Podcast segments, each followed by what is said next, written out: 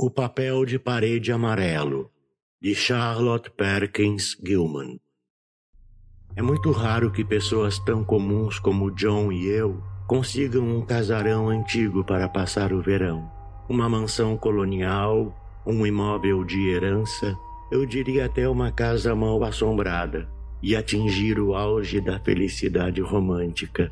Mas isso seria pedir demais ao destino. Mesmo assim, posso afirmar solenemente que tem algo estranho com a casa. Se não, por que seria alugada tão barato? E por que ficou sem inquilino por tanto tempo? John ri de mim, é claro, mas isso já é esperado num casamento. John é extremamente prático, não tem paciência alguma com a fé tem um horror enorme à superstição e debocha abertamente de qualquer conversa sobre coisas que não possam ser tocadas e vistas e registradas em números. John é médico e talvez, eu não diria isso a viva alma, claro, mas isso aqui é um papel morto e um grande alívio para minha cabeça. Talvez essa seja uma das razões para eu não melhorar mais rápido. Sabe, ele não acredita que eu esteja doente. E o que é que se pode fazer? Se um médico altamente conceituado, o próprio marido da esposa, garante a amigos e parentes que realmente não há nada demais com ela, só uma depressão nervosa temporária, uma ligeira tendência histérica, o que há de se fazer?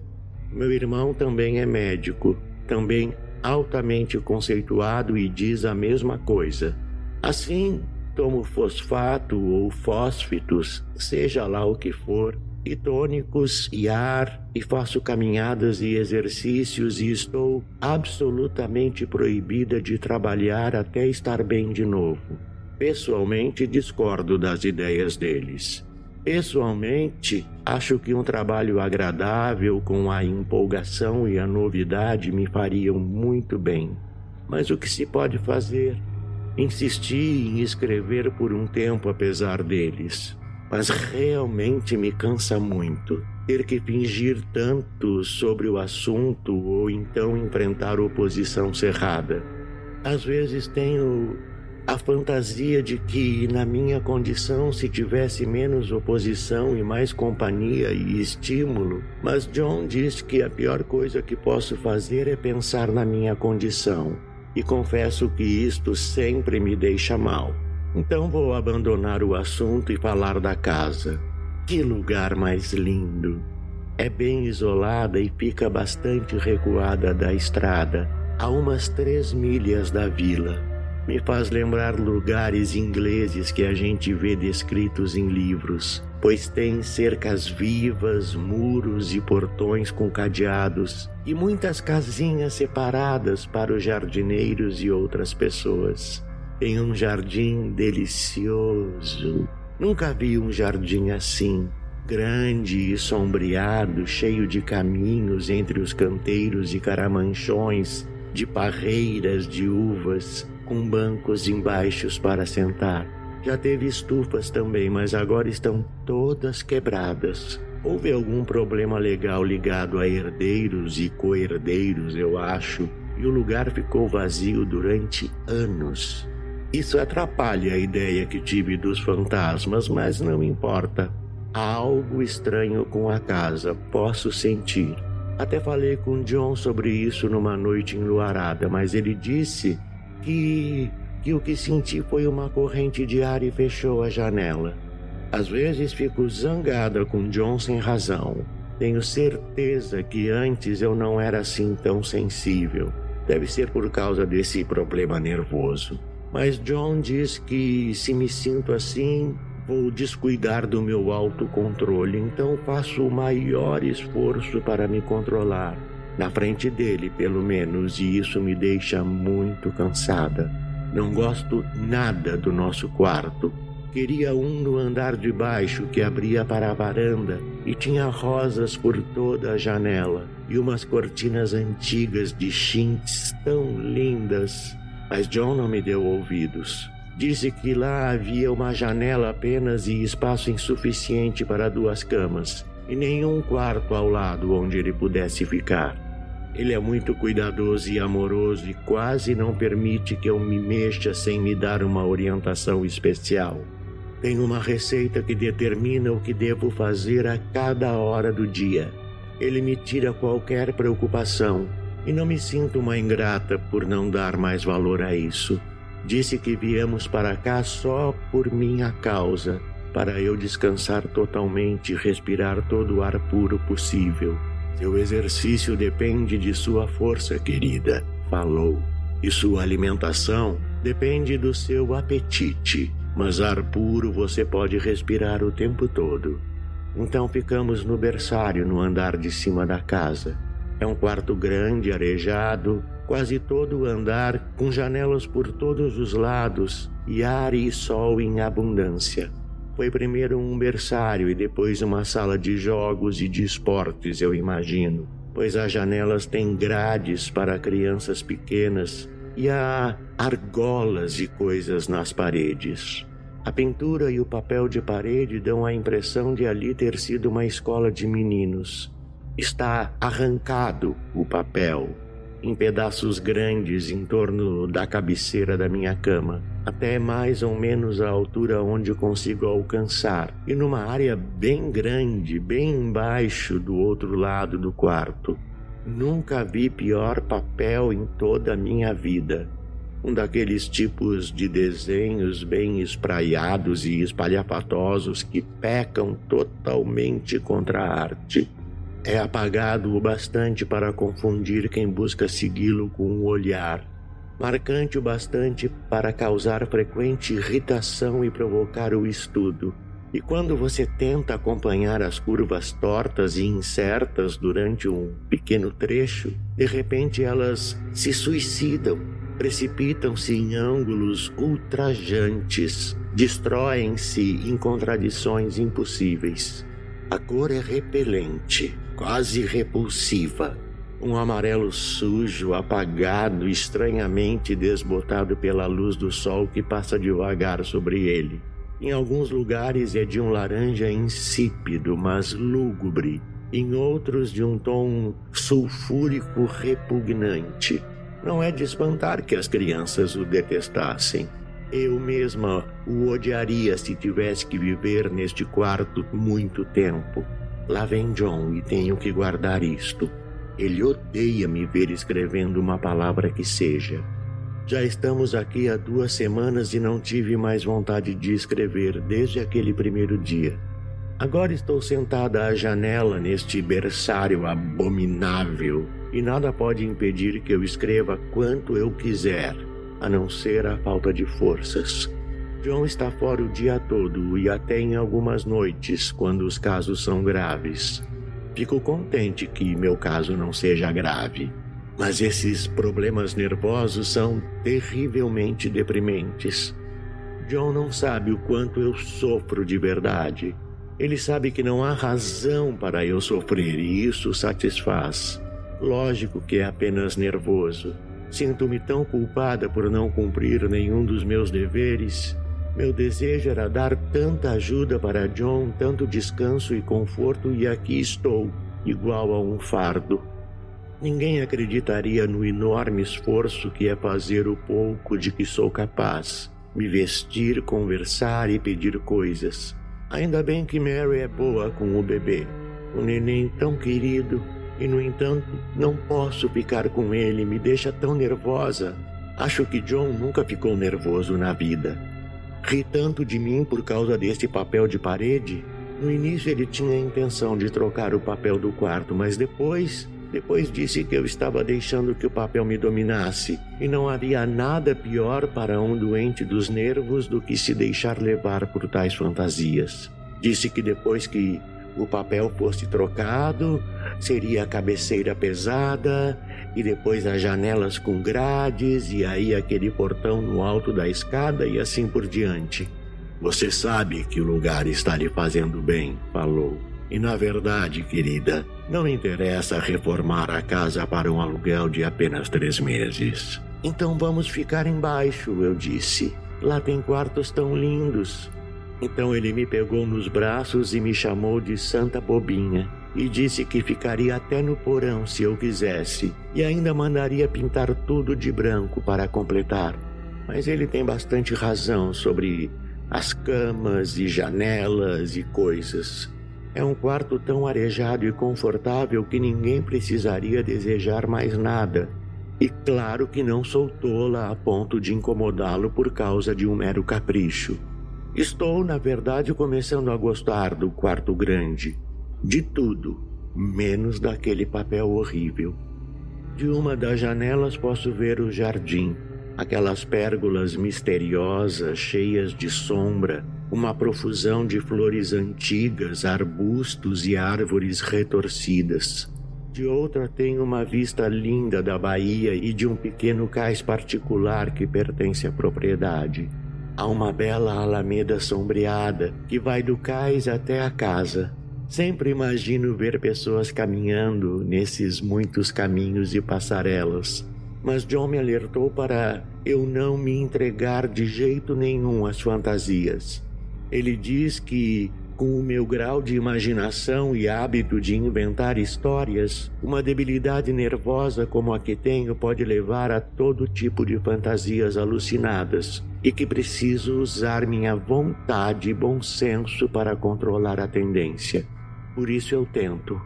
Às vezes penso que se eu estivesse bem, pelo menos para escrever um pouco, aliviaria a pressão das ideias e descansaria. Mas vejo que fico bastante cansada quando tento. É tão frustrante não ter quem me acompanhe e aconselhe no trabalho. John diz que quando eu estiver realmente bem, vamos convidar os primos Henry e Julia para uma visita demorada mas diz que seria melhor colocar fogos de artifício no meu travesseiro do que ter essas pessoas tão estimulantes por aqui agora. Ah, eu gostaria de melhorar mais rápido, mas não devo pensar nisso. Este papel olha para mim como se soubesse a má influência que tem. Tem uma mancha recorrente onde o desenho se pendura como um pescoço quebrado e dois olhos esbugalhados encaram você de cabeça para baixo. Fico realmente aborrecida com a impertinência e a eterna repetição. Para cima e para baixo, de um lado para o outro, eles rastejam, e aqueles olhos vidrados absurdos estão em toda parte. Há um lugar onde duas tiras do desenho estão desencontradas, e os olhos vão de cima a baixo ao longo de toda a linha, um olho um pouco acima do outro. Nunca tinha visto tamanha expressividade em algo inanimado, e todos sabemos quanta expressão as coisas costumam ter. Quando era criança, eu ficava acordada e achava mais diversão e terror nas paredes lisas e nos móveis simples do que a maioria das crianças encontra numa loja de brinquedos. Lembro que os puxadores da nossa velha e grande escrivaninha piscavam de um jeito carinhoso e tinha uma cadeira que era sempre como uma grande amiga. Eu achava que se qualquer outra coisa lhe parecesse ameaçadora demais, era só me aconchegar naquela cadeira para me sentir segura. Os móveis deste quarto, porém, não combinam nada, porque tivemos que trazer tudo do andar de baixo. Imagino que quando isso foi usado como sala de jogos, tiveram que retirar as coisas do berçário. E com razão. Nunca vi tamanha destruição como o que as crianças fizeram aqui.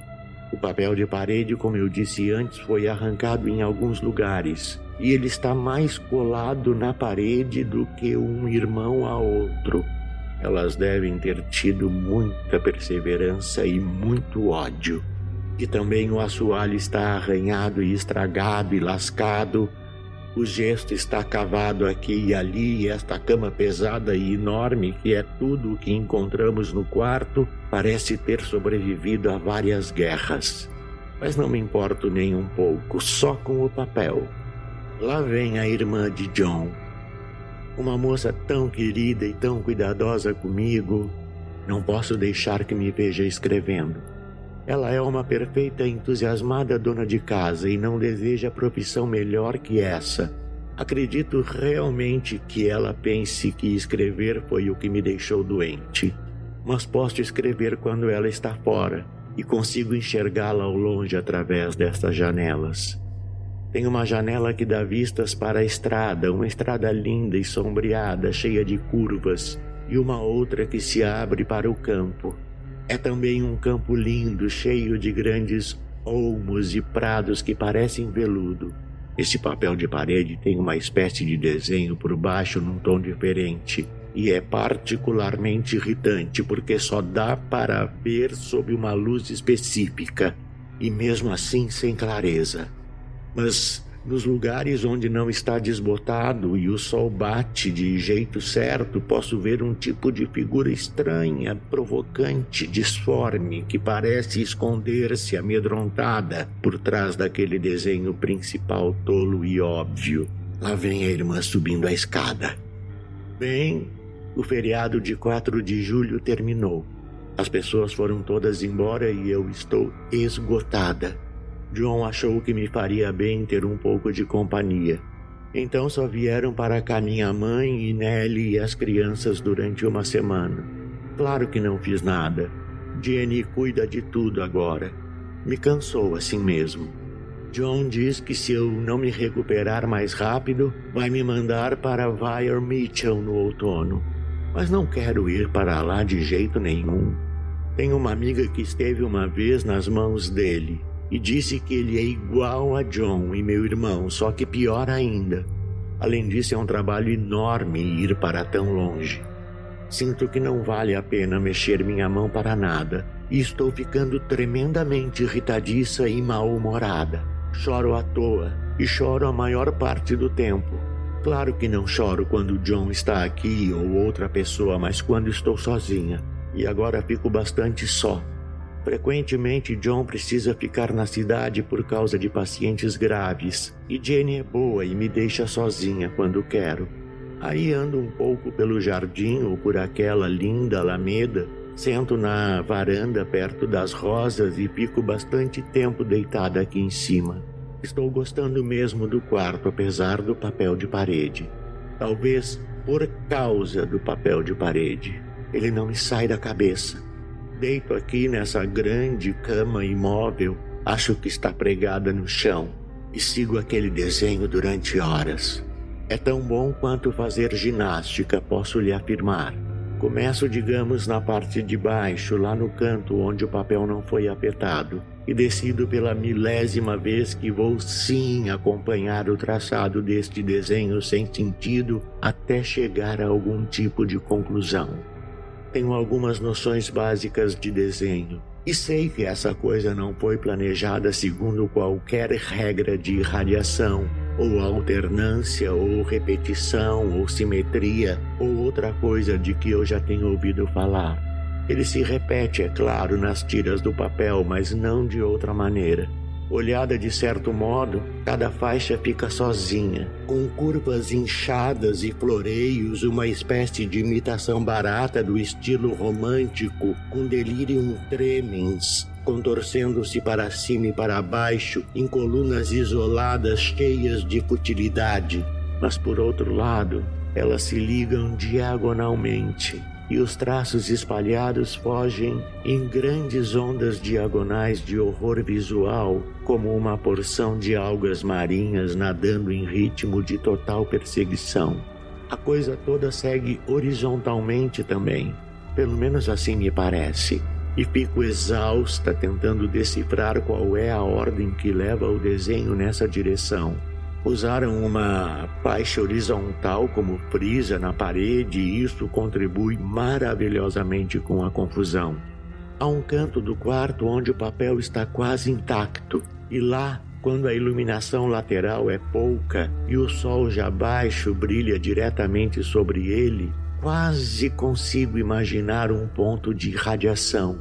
Afinal, as intermináveis figuras grotescas parecem formar-se ao redor de um centro comum e precipitar-se em queda vertiginosa com a mesma loucura. Ai, me cansa acompanhar o desenho. Acho que vou dormir um pouco. Não sei por que escrevo isto. Eu não quero, nem me sinto capaz. E John acharia um absurdo.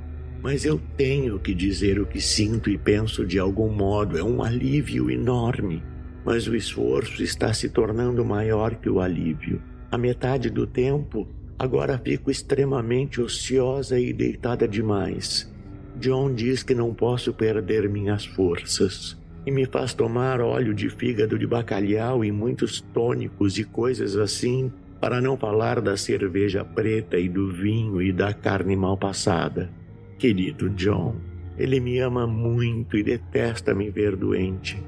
Tentei ter uma conversa séria com ele outro dia e dizer que eu gostaria muito que me deixasse ir visitar o primo Henry e Julia. Mas ele falou que eu não seria capaz de ir, nem de aguentar quando chegasse lá. E não consegui defender bem minha causa porque comecei a chorar antes de chegar ao final. Para mim está se tornando um grande esforço pensar com clareza. É só essa fraqueza nervosa, suponho. E meu caro John me pegou em seus braços e simplesmente me carregou para cima e me colocou na cama. Sentou ao meu lado e leu para mim até que isso cansou minha cabeça.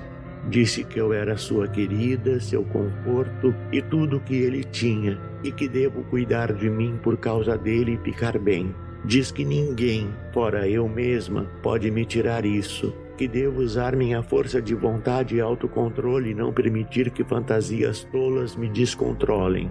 Há um conforto, pelo menos. O bebê está bem e feliz e não precisa ficar neste berçário com o papel de parede horrível. Se não o tivéssemos ocupado, a criança, a querida criança teria. Que felicidade ter escapado. Ora, eu não gostaria por nada no mundo que um filho meu, uma coisinha pequena e impressionável, vivesse num quarto assim. Nunca pensei nisso antes, mas foi sorte.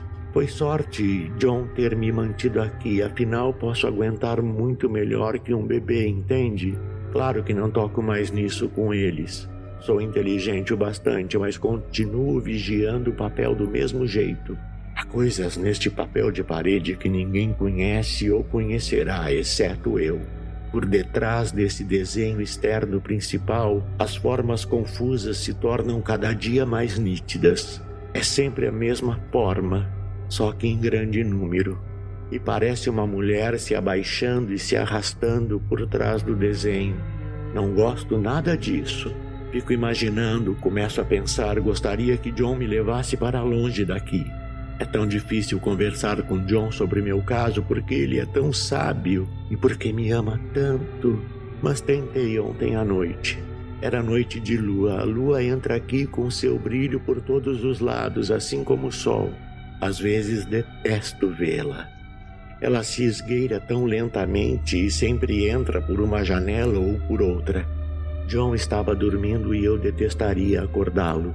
Então fiquei quieta e observei a luz da lua sobre as ondulações daquele papel de parede até ficar com arrepios. A figura esmaecida de trás parecia sacudir o desenho da frente como se quisesse escapar. Levantei suavemente e fui lá sentir se o papel realmente se movia. E quando voltei, John tinha acordado. O que é, menina? Ele disse. Não saia por aí andando assim. Você vai sentir frio. Achei que era um bom momento para conversarmos.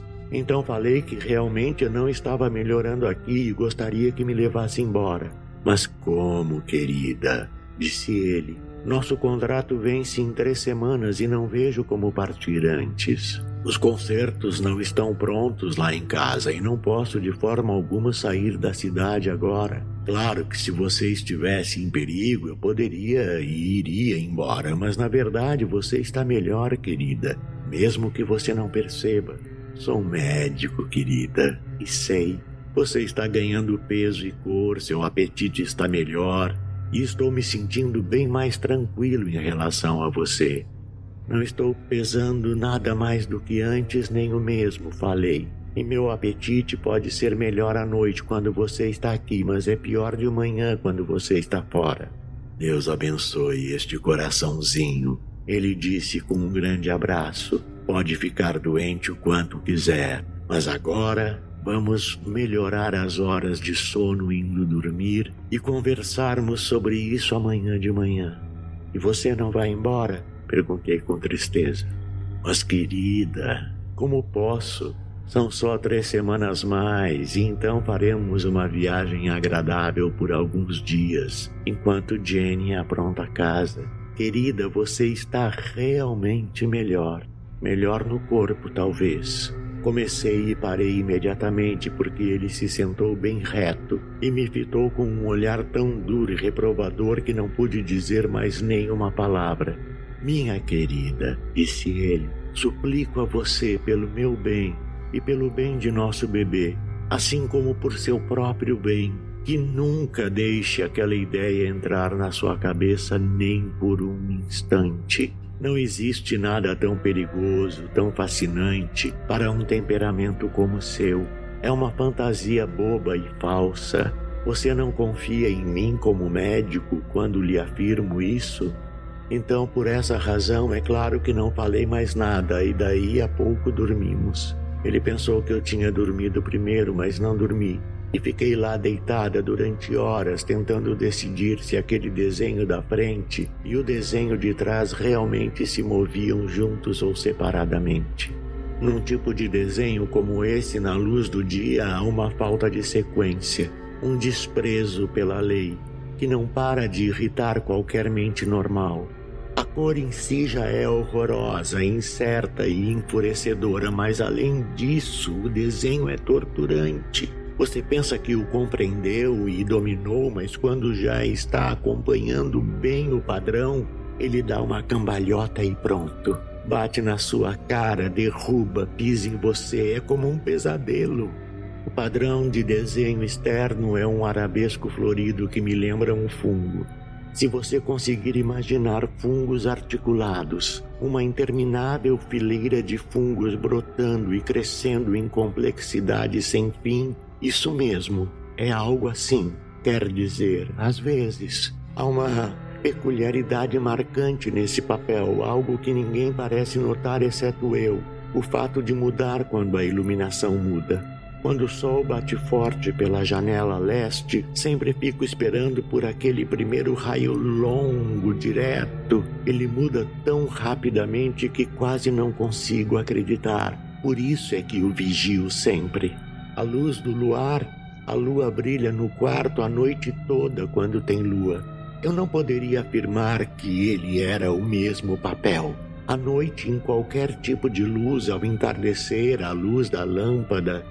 E o pior de tudo, a luz da lua, ele se transforma em barras. Quer dizer, o padrão externo e a mulher atrás dele fica absolutamente nítida. Não percebi por um bom tempo qual era a coisa que aparecia atrás naquele desenho obscuro embaixo, mas agora tenho bastante certeza de que é uma mulher. Na luz do dia ela fica quieta, contida. Fico imaginando que é o padrão de desenho do papel que a mantém tão parada. É algo tão intrigante, isso me deixa quieta por horas a fio. Fico tanto tempo deitada agora. John diz que é bom para mim e dormir o mais que puder. De fato, ele começou com o hábito de me mandar deitar por uma hora após cada refeição. É um péssimo hábito, estou convencida disso, porque você sabe, eu não durmo. E isso estimula a falsidade, porque não digo a eles que estou acordada. Oh, não! O fato é que estou ficando com um pouco de medo do John. Ele às vezes parece muito estranho. E até Jenny está com uma cara inexplicável. Me ocorre de vez em quando, só como hipótese, que talvez seja o papel. Fiquei observando John quando ele não sabia que eu estava olhando, vindo de repente ao quarto com as desculpas mais inocentes, e peguei-o várias vezes olhando para o papel. E Jenny também. Peguei Jenny uma vez com a mão no papel, ela não sabia que eu estava no quarto e lhe perguntei com uma voz bem baixa, da maneira mais controlada possível, o que ela estava fazendo com o papel. Ela se virou rápido, como se tivesse sido pega roubando, e me pareceu muito zangada, e perguntou por que eu a amedrontava assim. Então ela disse que o papel manchava tudo que encostava nele que tinha achado manchas amarelas em todas as minhas roupas e nas de John e gostaria que fôssemos mais cuidadosos. Isso parecia uma razão inocente, não é? mas sei que ela estava estudando aquele desenho e estou decidida que ninguém vai decifrá-lo a não ser eu. A vida agora está muito mais animada do que antes. Sabe, tenho algo mais a esperar, a prever, a observar. Realmente me alimento melhor e estou mais quieta do que era. John está tão contente em me ver melhorando. Riu um pouco outro dia e disse que eu parecia estar florescendo apesar do meu papel de parede. Cortei o assunto com uma risada. Não tinha intenção alguma de lhe dizer que era por causa do papel de parede. Ia desabrochar de mim. Podia até querer me levar embora. Não quero partir agora antes que o descubra. Tem mais uma semana e acho que vai ser suficiente. Estou me sentindo tão melhor. Não durmo muito à noite porque é tão interessante observar as evoluções, mas durmo muito durante o dia. O dia me deixa cansada e perplexa. Há sempre brotos novos nos fungos e novos tons de amarelo por toda parte.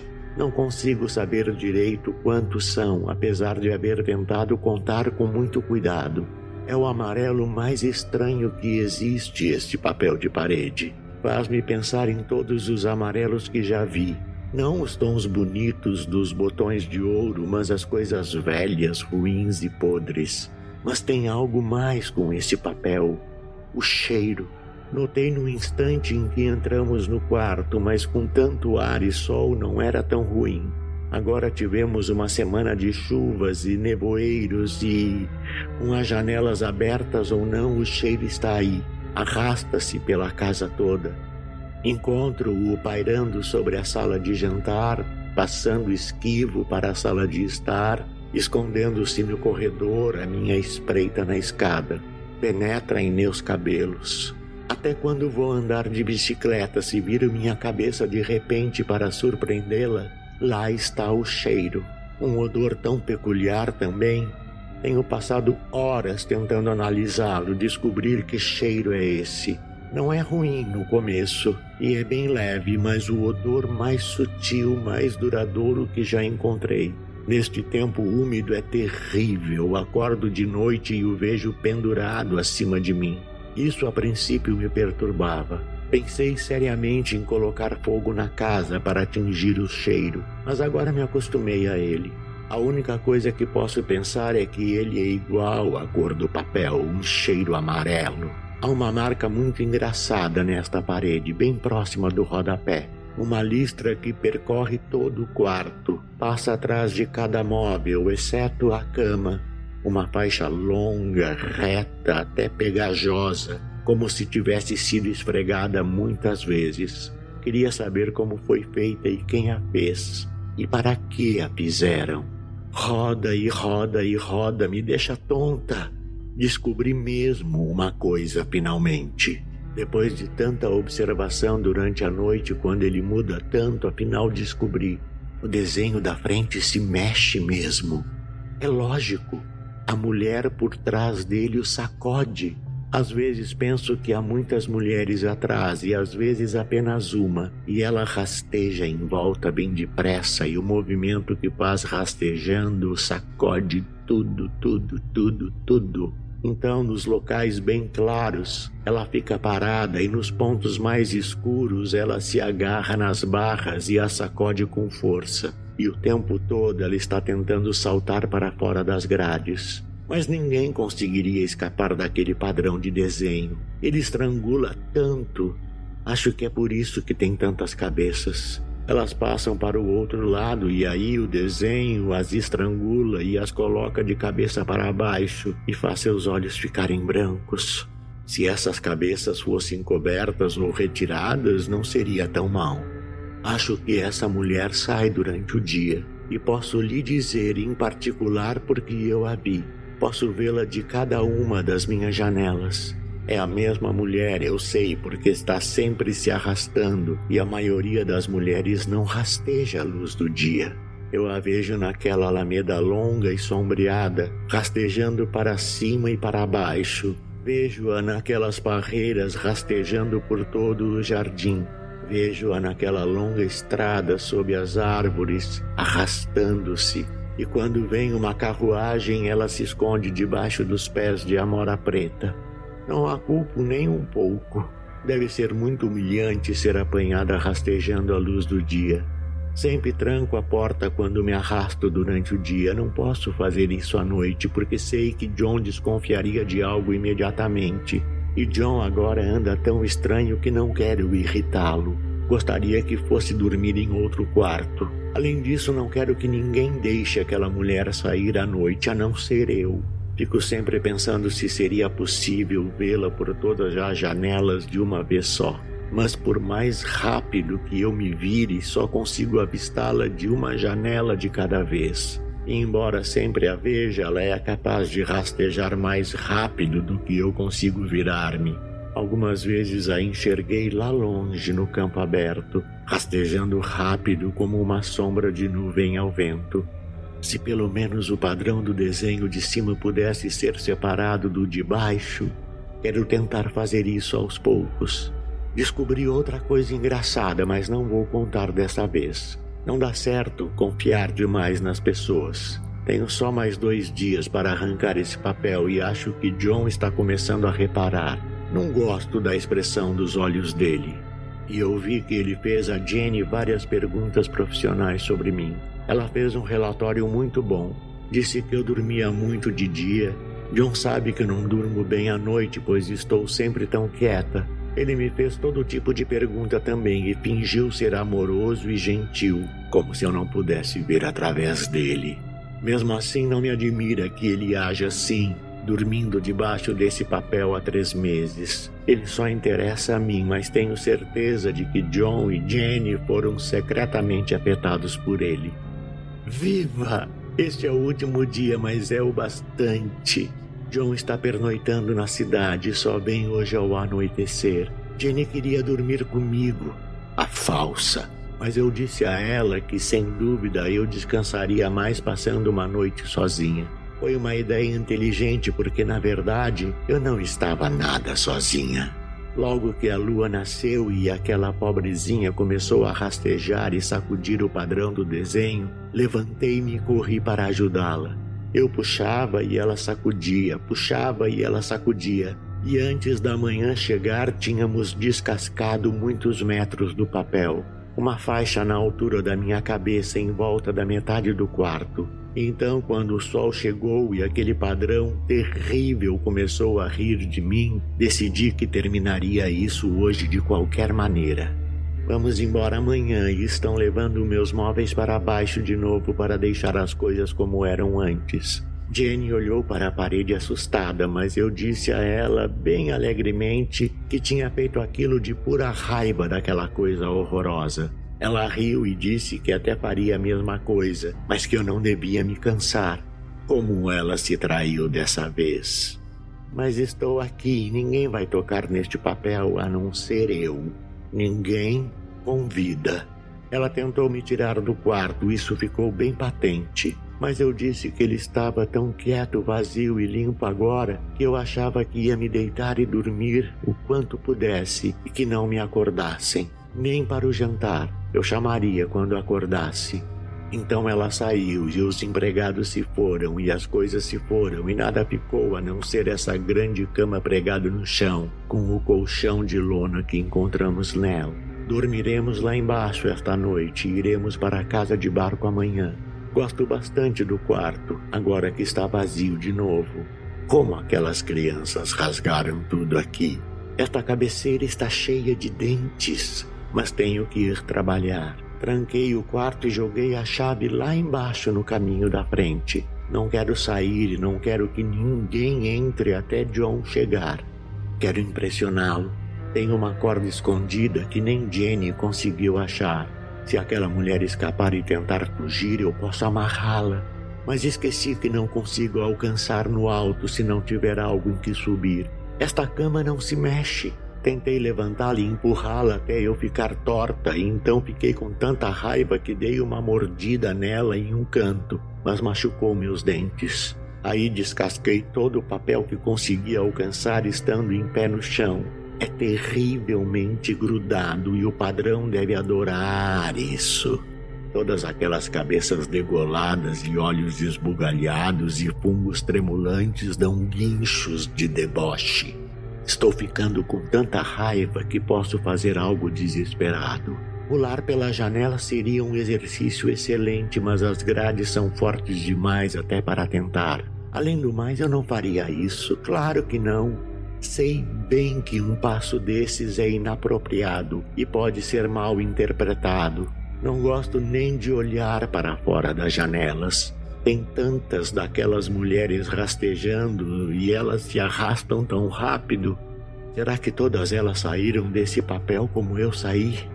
Mas agora estou bem amarrada pela corda que escondi tão bem. Você não vai conseguir me colocar naquela estrada lá fora. Suponho que vou ter que voltar para dentro do padrão do desenho quando chegar a noite, e isso é difícil. É tão agradável ficar solta neste quarto enorme e rastejar em volta do quarto do jeito que eu quiser.